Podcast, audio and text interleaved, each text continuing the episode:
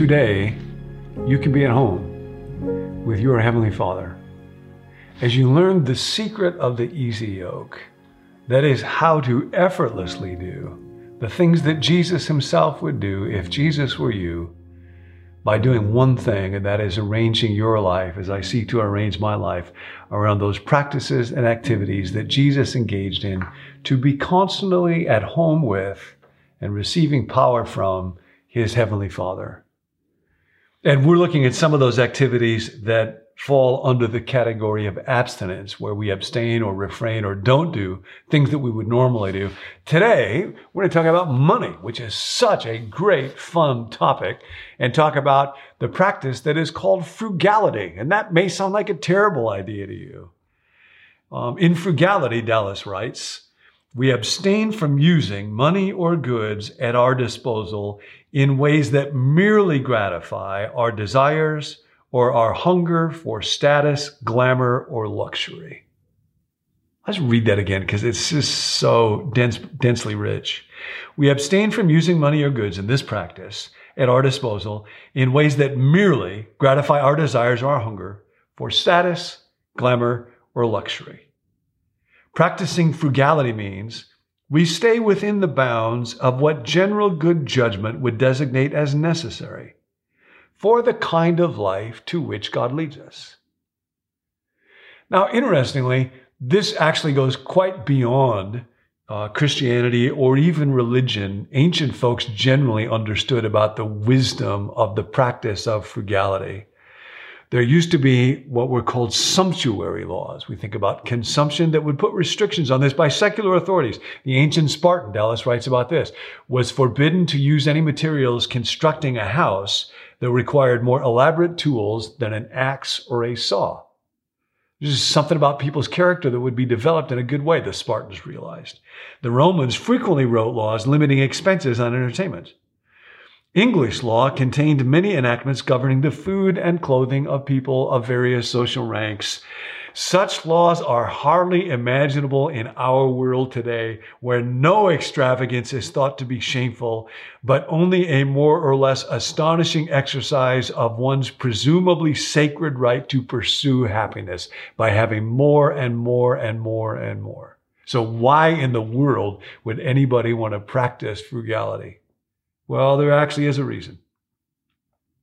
The spiritually wise person has always known that frivolous consumption corrupts the soul away from trust in and worship of and service to God and injures our neighbor as well.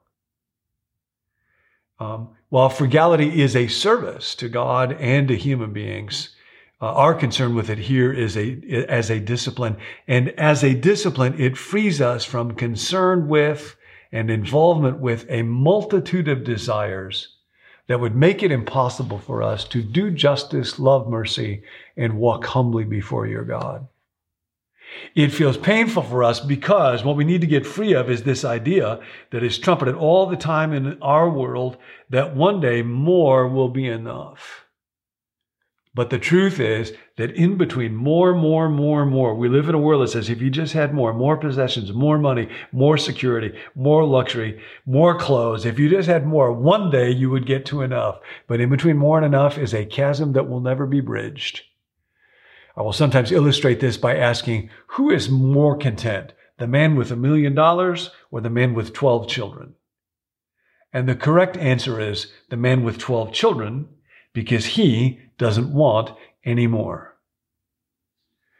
And so what happens in frugality is that uh, I discover that I can be free because when I keep getting more, it leads me to want yet still more and still more and still more and puts me on a treadmill that will never end. James Clear writes about a fascinating dynamic. There actually is a name for this in his book, Atomic Habits. There was a French philosopher, uh, Denis Diderot, I think it's pronounced. He's the guy that wrote the encyclopedia. His daughter was going to get married. He had almost no money. And Catherine the Great, Empress of Russia, heard about his financial problems and actually bought his library for a huge amount of money back then scores and scores and scores of thousands of dollars uh, in our currency and let him keep his books and paid him a salary to be the librarian that would take care of his own books till he died. And he was thrilled. And this meant that he had enough money to pay for his daughter's wedding. She was getting married and enough left over so that he was able to buy for himself a beautiful scarlet robe. It was so beautiful, in fact, James Clear writes, that he immediately noticed how out of place it seemed when surrounded by his more common possessions. He wrote that there was no coordination, no unity, no more beauty between his elegant robe and the rest of his stuff here in this cabana that just looks quite ordinary in comparison with this fabulous robe. Uh, Diderot soon felt the urge to upgrade his possessions. Sound familiar? He replaced his rug with one from Damascus. He decorated his home with expensive sculptures. He bought a mirror to place above the mantel and a better kitchen table. He tossed aside his old straw chair for a leather chair. Like falling dominoes, one purchase led to another purchase, led to another purchase, more, more, more, more. His behavior is not uncommon. In fact, the tendency for one purchase to lead to another purchase has a name, the Diderot effect. Folks in economics and the social sciences will actually talk about it by this name. The Diderot effect states that obtaining a new possession often creates a spiral of consumption that leads to additional purchases. Spot this everywhere. You buy a dress, have to have new shoes and earrings to match. You buy a couch, suddenly the question you question the layout of your entire living room. You buy a toy for your child and you find yourself purchasing all the accessories that go with it. It's a chain reaction of purchases. And so, how do we go about practicing frugality?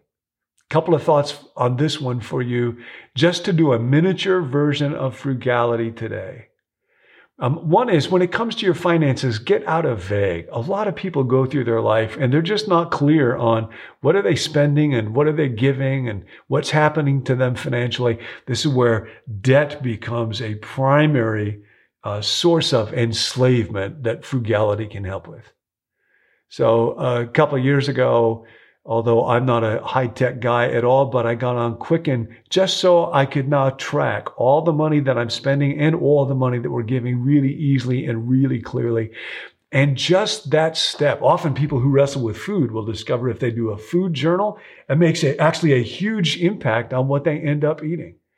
Um, so uh, financially, just getting out of vague, getting real clear, however you do that, is a step towards frugality. Decide what is enough? How much is enough?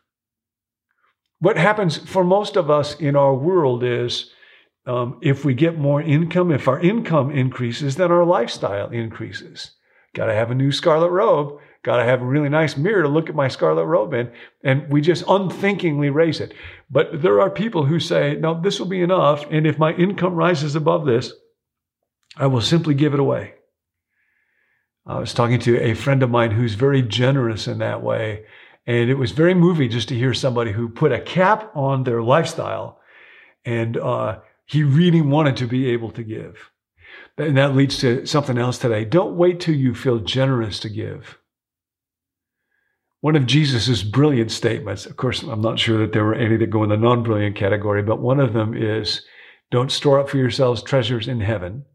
I mean, don't store up treasures on earth where uh, moth and rust corrode and thieves break into steal. Lay up treasure in heaven. And we do that as we give. We do that as we're generous to other people.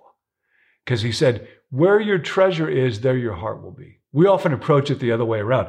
Someday I'm going to feel really generous and have a lot of money, and then I'm going to really give. Now, if you begin to put your treasure someplace right now, your heart will follow along with it. I have a friend who found out about a woman that was in need, and so he got a few people to help, and they got a little trailer for her to live in, and then found out that it needed a roof, and so his heart immediately went out to her and said, "I got to help make sure that she gets a roof." So today, um, spend a little less money than you otherwise would. If you go out to eat for a meal, get cheaper food than you otherwise would. Um, get a smaller cup of coffee than you would. Just tiny little things, and then give that. If somebody has something that they want you to share, go ahead and share with them. Um, go into your closet and find a scarlet robe and give it away. And if this practice doesn't help you, uh, stay with it because it's worth persistence. And we'll have another one tomorrow. Welcome home.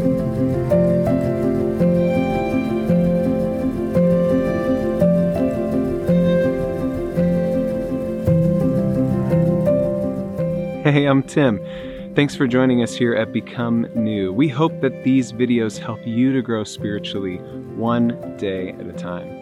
If you want to access our whole library of videos, or if you want to subscribe to the daily emails or text messages that go along with each video, head on over to becomenew.com and you can let us know there. We're also preparing some exclusive leadership content. So if you're interested in that, you can let us know at becomenew.com slash leadership. And lastly, if you've got a prayer request, we would love to pray for you. You can let us know by texting it to 855 888 0444. See you next time.